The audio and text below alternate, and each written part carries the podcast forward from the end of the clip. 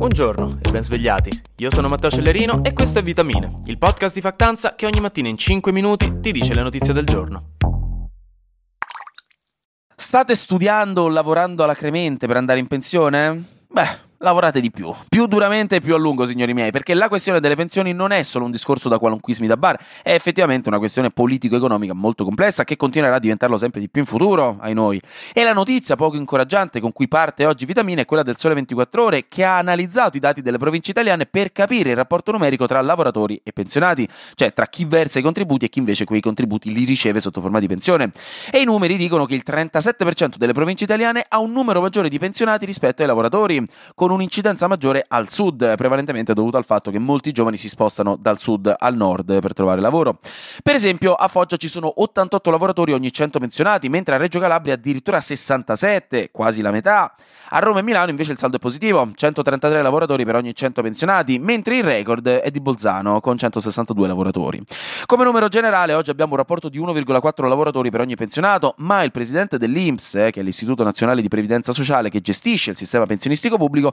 dice che l'obiettivo è portarlo a 1,5 quando invece le stime prevedono che si scenderà entro 10 anni a 1,3. No, maledetto il nostro stile di vita mediterraneo, il clima e la cultura letteralmente tra i migliori al mondo che ci danno un'aspettativa di vita altissima. Accidenti a voi. Spostandoci sul lato Covid, non so se vi ricordate, ma mesi fa era iniziata un'inchiesta sulla gestione della pandemia nel Bergamasco nei confronti dei principali attori politici di allora. A Brescia, dove si trova il Tribunale dei Ministri, che è il tribunale specifico che si occupa di gestire e tribunare gli ex ministri quando si comportano male, sono appena stati interrogati Giuseppe Conte e Roberto Speranza. Roberto Speranza indagato per non aver rispettato il piano pandemico italiano, cioè il piano stilato per l'ultima volta nel 2006 e mai più aggiornato per gestire una pandemia, con Speranza che però si è difeso dicendo che era un piano vecchio, quindi inefficace e che ha seguito con coerenza quanto suggeriva il comitato tecnico scientifico fatto apposta per quello. Mentre Conte è accusato di non aver dichiarato in tempo la zona rossa nella zona di Valseriana quando tutto insomma, stava cominciando a inizio 2020.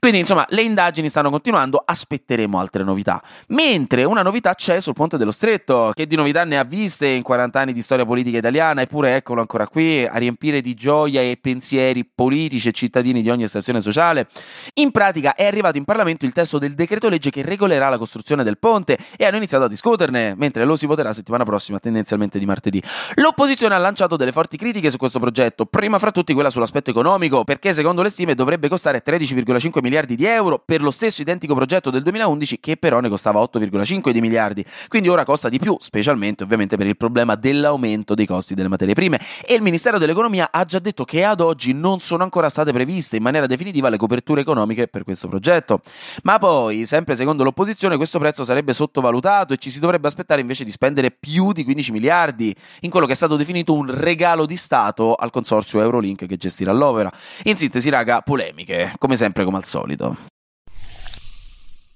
Per restare in Italia, perché volenti o nolenti sto paese tocca continuare ad abitarlo in un modo o nell'altro, quindi tanto vale sapere tutto, ieri ci sono stati i David di Donatello, uno dei premi cinematografici più importanti d'Italia dopo il commento tecnico di vostro padre che si addormenta dopo 15 minuti dall'inizio di ogni film che guardate insieme per poi svegliarsi alla fine e dire che quel film era davvero noioso e non ci ha capito niente. Le Otto Montagne, il filmone con Borghi e Marinelli, ha vinto miglior film, più altri tre premi. Emanuela Fenelli ha vinto attrice non protagonista per Siccità, Barbara Ronchi miglior attrice protagonista per Settembre, miglior attore non protagonista Francesco Di Leva in Nostalgia e attore protagonista l'ha vinto Fabrizio Gifuni per Effetto Notte. Marco Bellocchio premiato per la regia, sempre per Effetto Notte. Poi l'Inter ha vinto ieri nella partita di Champions contro il Milan 2-0 e il ritorno si giocherà martedì prossimo per capire quale delle due squadre di Milano andrà in finale di Champions contro il Real Madrid.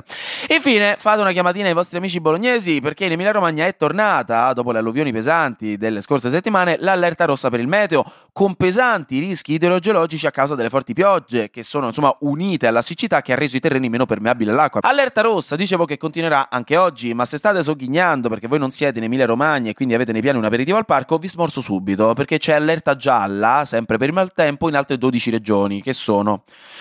Abruzzo, Basilicata, Campania, Calabria, Lazio, Lombardia, Marche, Molise, Puglia, Sicilia, Trentino Alto Adige e Umbria.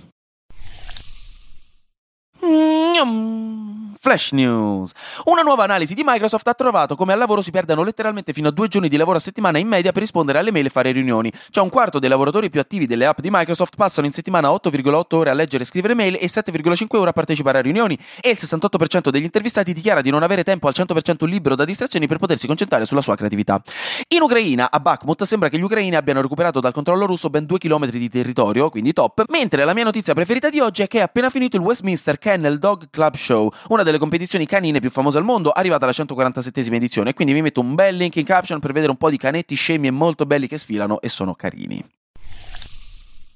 Infine, questa notizia sta per diventare sempre più rilevante nelle prossime settimane, quindi occhio perché parla di zanzare, le farfalle di Satana che stanno per arrivare, quindi insomma preparatevi.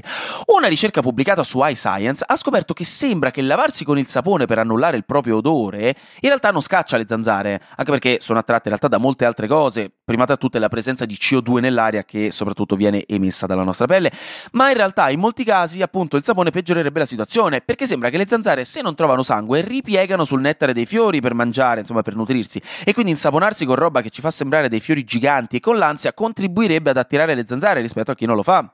La ricerca comunque non dà una correlazione al 100%, eh, dipende dall'odore del sapone, dalla persona in sé, da vari altri fattori, però è un insight importante da sapere, specialmente aggiungendo il fatto che il sapone che sa di cocco sembra invece repellere le zanzare, perché l'olio di cocco sembra essere un respingente naturale proprio per le zanzare. E quindi ora lo sapete anche voi.